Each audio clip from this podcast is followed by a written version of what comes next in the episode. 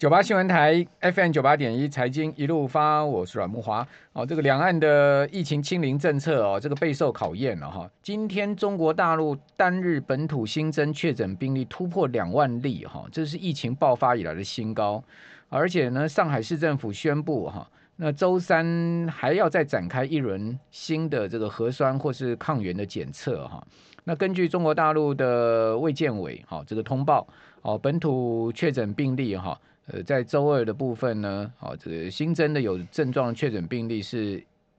有症状的哈，一千三百八十三例，没有症状呢是一万九千零八十九例，好，所以无症状的居多，而且是多非常的多哈。那其中呢，上海市就一万六千七百六十六例哈，吉林呢也有接近呃一千八百例，好，所以呢，上海是重中之重了哈，等于说上海就是这一次呃中国大陆新增疫情哦，这个爆发最主要的一个。核心地区，那因为上海呃要严严封嘛哈，还继续封锁下去呢，呃，同时呢，苏州跟昆山呢、今天也启动了啊，也宣布了哈，也要呃进行这个封城管理哈。那另外红海啊，今天也宣布说每周都要快筛哦，哦，每周每周进场的员工厂区每周每个礼拜呢就是要快筛一次啊，这个而且严禁跨厂交流。哦，所以上税公司哦，现在目前也启动了各个不同的防疫的动作哈。那世界先进今天也启动异地办公跟分流分组的措施。那今天啊，这个疫情再次升高啊，这个昨呃昨天有两百一十六例本土嘛，好创下今年新高，遍及十二个县市，北中南东啊都有新个案。今天更是哦、增加到呃两百八十多例了哈。我刚刚看了一下，两百八十四八十一例。哦，八两百八十一例，这是本土哦，哦，本土就两百八十一例喽。那境外呢有七十八例，所以呢加起来是三百多了哈，呃，三百三百三百五十五十九例了哈，三百五十九例，将近三百六十例了。哦，本土加境外，哦，这个累计过去六天哦，本土确诊已经破千了，好，达到一千零七十七例。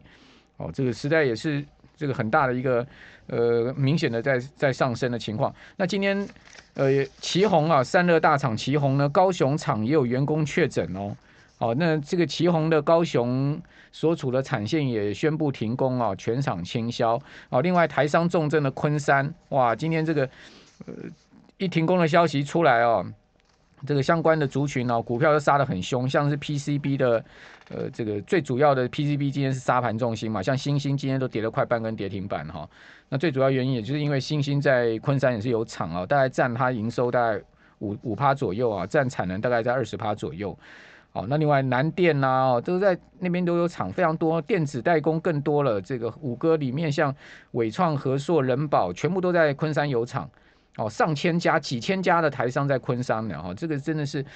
呃，这个讲不完了哈，友达这些全部都有哦，所以你可以看到这一波的大陆的疫情啊，确实对整个台湾的电子供应链是有很明显影响，再加上上海现在目前整个听说物流大乱了，很很头痛了哈，赶快，呃，今年的投资真的是多灾多难哈，这个包括像美股哈，美股今年第一季啊。哦，各指数大概平均跌了，大概也是五趴到九趴嘛。这个费呃纳斯纳斯达克指数跌最多在九趴嘛。哦，标普道琼也都在五趴上下。哦，此外很罕见的哦，美国国债指数居然第一季跌掉六趴哦。那我们过去传统讲说这个股债六四比啊是最佳配置，然后就假设我有一百万，好，我里面呢股票买六十趴，哦，债券买四十趴，结果今年呢？无差别都下跌，好，所以我们赶快来请教淡江大学财务金融学系的段昌文老师，是要谈这个所谓股债六四比，是不是就已经无法因应现在目前这么复杂的全球的宏观环境呢？段老师你好，呃，其实这个问题的话，在两千年的时候已经有啊这个投行提出来过哈，也就是说六四比是不是最适的一个投资组合哈？那为什么会有这个六四比哈？其实，在四十年前啊。就已经有提出这个问题啊。那我们看这张图形的话，哈，其实这个是在我们在投资学上面哦的效率前缘曲线哈。呃，它从呃百分之百持有债券每增加五趴五趴的话啊，每增加五趴的啊这个股票的这个持有的话，它的报酬率会往上升，但是啊，同样的风险也会增加哈。所以如果啊你有兴趣，你看这张图表的话哦，我们从一半一半切割下去的话，刚好切到哈六十 percent 的股票跟四十 percent 的债券哦，刚好切到。那刚好切到的话，这个是效率前缘曲线的一个一个情况，就是最有效率的。那也就是说，中性风险的一个持有股债的一个百分比，刚好是六十 percent 的股票跟四十 percent 的债券。嗯、有效率前缘对来算出来，就是呃这个股债比六四是最好。对，刚好是六四，这是中性的风险的持有情况之下了哈。但是哈，那个我们看一下哈，如果以两千年到两千。千零九年对比跟所谓的两千一呃二零一一年到二零啊二一年这一段期间的一些情况来看的话哈，我们从现在往前面去追十年的话哈，这个六四比的百这个报酬率是十一点一 percent。那如果说扣除掉呃通货膨胀率的话，实质报酬率似乎也不错，大概是九点一 percent，这是每一年的报酬率哈。但是如果说我们再往前面去推哈，推比方说像上一次的呃，比方说大抗的风险哈，也就是说呃这个。呃，网络时代那个那那呃两千年那那一次的一个金融风暴来临的时候的话，那时候被人家形容成那个十年的是属于失落的十年哈、哦，也就是如果你用六四比啊去持有这一些啊有风险性的资产的话，报酬率顶多二点三 percent 而已。如果扣除掉啊通货膨胀率的话，那实质的报酬率是负的零点三，所以因此有人在警告哈，呃，是不是接下来有可能会掉进先前两千年的失落十年？因为大家还在。呃，坚持六四比哈，嗯、那其实六四比的话，在呃这一季来看的话，也就是说一月份到三月份，上次应该我们也有提到过哦。为什么这一这一波的股票也有呃也有一些股票啊涨得非常凶啊，或者是说有很多人还在持续买股票哈？呃，这个简单来说，也就是说，我们一月份走到三月份底的话，我们都时常看到公债的殖利率是一直在往上走。那一直在往上走的话，那么如果你坚持六四的这些基金经理人的话，他一定要卖债券啊，把债券卖掉之后的话，再去持有股票，这个才能够呃维持所谓的 rebalance 哈。那 rebalance 的一个效果的话，假设我们说现在你买了四十 percent 的一个债券。那当你的殖利率如果往上走的时候，那代表你的你的报酬率是往上啊持有，往上持有的话，显示你那个四十 percent 的话会越来越多。那越越来越多的话，那变成说这些基金经理人的话，还不得不去把债券卖掉，再去买这些股票哈，再平衡呢？对，所以基本上啊、呃、可以看出来，连股票也在跌了。那为什么会有六四比啊？基本上就是呃股票跟债券。啊、呃，大家都把它形容成说，它两者的价格关系的话是成反比啊。但是啊，这一季看起来似乎啊，股债啊是同 同步在跌啊。嗯嗯，所以因此啊，这些六四比的话，是不是基本上会有这么有效哈、哦？嗯、那我们来看哦，就是说为什么会有这个六四的这个比重？除了效率前缘以外哈、哦。大家们想想看哦，如果我们啊、呃、这个台湾的时间点，如果再往前面推三十年的话，那时候的贷款利率的话是非常高啊。我想，如果你是三十年前有存过定存的话，应该知道说，三十年前的定存啊，曾经有十几趴啊。所以那个时候的话，我们用比方说用全球的，从一九三五年一直到呃目前呃二零二零年为止的话哦，它的贷款利率水准的话，在欧美国家的话，它曾经窜升到二十 percent 啊，所以在二十 percent 的情况之下的话，是不是当时持有债券的话，报酬率可以稳定啊，可以持可以拿拿拿到大概将近十趴左右啊？所以因此，为什么呃过去四十年来啊，这个贷款成本啊啊、呃、都随着时间经过都一直在下跌。所以，因此啊，旧债啊，通常价值比新债还要来得高。因此，这些债券你再继续持有新债的话，它的报酬率不像以前啊、呃，就是宏观的想法的话，就是我应该持有六四比六四比的话，你再继续持有债券的话，如果在升息升息循循环的情况之下的话，这一种啊持有债券的一个呃一个这个价值的话，会随着利率调升，这些债券价值可会贬义啊。好好。九八新闻台 FM 九八点一财经一路发，我是阮木华。哦，过去十三年，哦，这个美国股市走了十三年的大牛市了。哈、哦，那那债债券同样也是牛市，好、哦，就是说股债同牛嘛。哦，就股呃股票走了十三年的多头，哦，债券在过去十三年也是一路一路涨。对，就因为刚刚段老师所讲的，债券最主要是靠低利环境嘛。是啊，啊，因为你过去的利率比较高，啊，这个老债的部分呢，大家都不舍得卖了嘛。现在都是新债，新债发出来利率越来越低，所以呢，基本上老债又不舍得卖的话，基本上这个就就促使了债券一个多头行情，因为新债新债越利率越发越低嘛。对，好，那那问题是现在目前就是反转了、啊。哦，这个股票看起来也有问题，为什么？因为景气的问题。我给大家两个数字哦，这个景气的问题不是凭空说的哦，不是你去猜想说啊，景气到底会坏还是会好。第一个，你看到今天德国公布出来的什么？德国二月制造业订单呐、啊，哇，月比衰退二点二趴，哦，这个非常高啊。嘿，月市场预估是衰退两零点二趴，结果月比衰退了两趴多哈，二点二趴，这超出预期很多诶，预期是零点二趴。哦，前一个月是增加了一点八趴，你看从一点八趴掉到二点二，这是德国，欧洲最大的制造业的一个大国哈。另外呢，中国大陆今天公布出来三月服务业的 PMI，哇，这个是崩掉了，哦，居然呢跌到了四十二，它是从前一个月五十点二跌下去二点八点二个百分点，太恐怖了，一个月跌了八点二个百分点，这个服务业的部分哈，那制造业之前公布出来了。啊，这个前几天公布出来是跌了二点三个百分点，也跌到四十八点一，也跌破五十分界线，所以因此综合 PMI 啊，呃，最新的三月份是跌了六点二个百分点，跌到四十三点九，好，创了二零二零年三月来新低，就是武汉疫情爆发以来的新低了。是，哇，这个中国的整个内需景气，包括制造业、服务也崩了嘛？对，所以你看这两个数字，你就知道整个。股市你说要多好？你说中国也是这样子，德国也是这样，就是说大国哎、欸，制造业大国，服务业基本上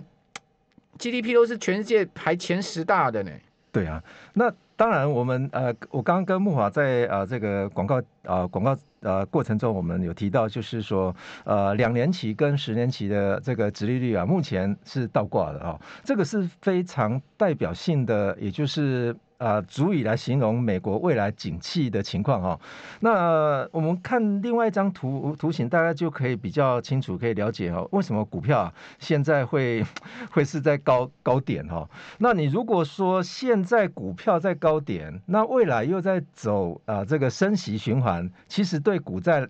这是双杀啊，哦，所以你看 dot-com 的 bubble 的那个年代哈，这张图形的话是 CAPE 比率哈，CAPE 比 CAPA 呃 CAPE 比率的话是经过这个啊景气循环调整过的 PE ratio，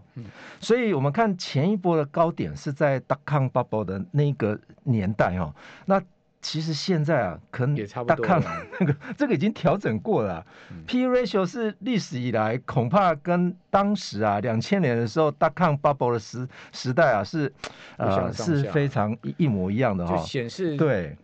泡沫的问题嘛，对，就是说呃股票市场的一个泡沫是泡沫的问题。啊、那我们看债券的部分，我们看这张图形啊，那债券的部分的话，如果高品质债的话，在左手边。哦，那 B 低品质债的话在右手边哦，嗯、那红色的是实质值利率，那一点的话是名目值利率，嗯、所以目前看起来高品质债的话，啊、呃，也就是投资等级的债券的话，它的实实啊、呃、实际的值利率的话，基本上都是负值啊，所以这个呃。岂不是告诉我们，就是债券啊，这个未来在 Fed 啊，它一定会把这个啊这个情况啊做翻转的一种动作，就要正常化，不得不嘛。对，因为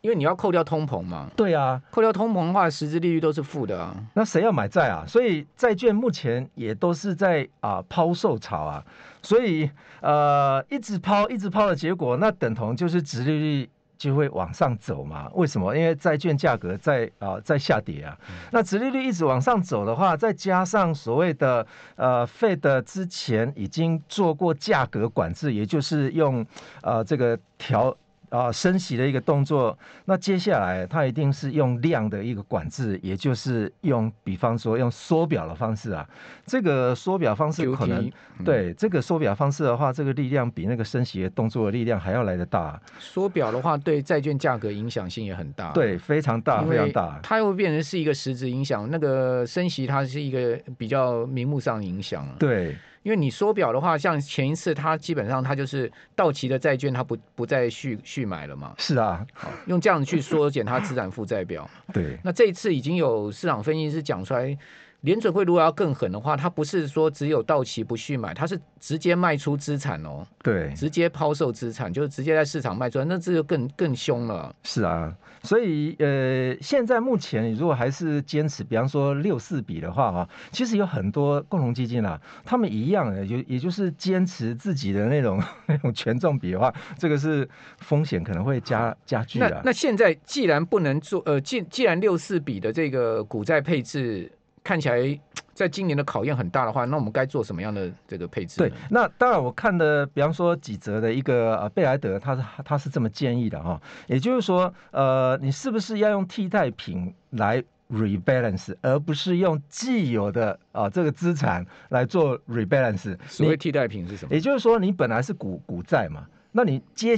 进来的一个产品的话，你不能再是股跟债啊。而且，或者是说，你可以用本来是用买的动作，那你就要用 short 的方法，也就是用卖空的方法，就是做一些放空、啊、做对做一些放空，空头市场上做一些避险，对对对，不然就买一些黄金之类的，对，比特币是不是？对，没错，类似这种，类似多多重组合资产，对对对。可是一般人不会啊，大多数人这个怎么怎么会去？做那么复杂的一个资产配置组合呢？其实，其实就是说，最近十年来有很多人做的配置的话，我们看这张图形的话，可以非常明显了。也就是说，S M P 五百的话哦，它在过去三年三年哦，大概可以拿到二十一点七 percent，这是贝莱德的一个报一个报告哈。但如果说扣除掉这六档的一个全值股的话，结果它的报酬率只有十五点三 percent。那完全持有这 F A A N N N G M 这六档股票的话，呃，它的报酬率可以来到四十点五 percent 啊。但是问题是，这一些六档股票的话，它在所谓的市值加权里面的话，占比的话，占美国的 S M P 五百指数的话，是占比大概来到三成啊。那如果这些股票是已经在被高估的情况之下的话，那这些股票占比的情况之下，占的这么高，万一它跌下来的话，整个指数啊，似乎也是不被看好啊。哈，所以美股这一波能弹，也是靠这些股票弹上。对对对对对，那当然这些股票，你看你看，你看 Microsoft，Microsoft 在三月初的时候，它最低跌到两百七十块美金，它最近它最近又弹回了三百一十块。是啊，对不对？但是它，但它毕竟是从三百五跌到三百五跌到两百七，那你说啊，它现在三百一，它能弹回三百五吗？我觉得很难了、啊。是啊，其实这个跟我们在买零零五零一模一样啊。其实很多人就会说，我们买零零五零是买了五十档股票啊，诶，这个可能你一块钱买了零零五零的话，里面的零点五块钱全部都去买台积电了。所以这个就是市值加权之后的结果哈、哦，等同比方说叫你说一定要做风险趋避的动作的话，基本上你 你岂不是呃五十 percent 都去买了同一档个股？那五十 percent 去买另外的四十九档个股，这样子风险分散的效果会达到啊、呃、这个淋漓尽致吗？我觉得这个对于啊、你要做投资组合而言的话，恐怕都会受到啊、那个权值股啊波动性的影响。所以贝莱德啊最近啊他呃建议说，在这种未来失落十年有可能掉进失落十年的这个投资组合的一个迷失的情况之下，他建议用。做三个 D 啊，这个 D 就是英文的三个 D 哈、啊。第一个就是呃风险分散，嗯。第二个啊，你要做的就对。那第二个的话，就是你要用呃去持有 defensive 的一个资产，防御性防御性的资产。嗯、那第三个是要去持有 du durable 哈、啊，也就是说持久性的，嗯。也就是这资产不会因为某一些因素，比方说通货膨胀。增加的话，它的资产价值而会去贬义。哦、对，这其实这三个 D 就是我现在个人在做的，只是我没有像他那么有学问，找了三个英文是 D 开头的。好，比如说讲实在，我一今年如果听我们节目的听众朋友就知道，我一直在跟大家讲成长型股票、科技股你要小心。是，哦，这个不是说科技股都不好，但是呢，大多数科技股今年都有成长性的问题。第二个呢，你就要把你的钱放在高值利率的的这个呃，说这种所谓的不受到外需景气影响的，就刚刚讲 durable 的，对对，对不对？durable diversify 就是你尽量持股尽量持股要分散，没错。好，这个三个 D 提供我们听众朋友参考，谢谢。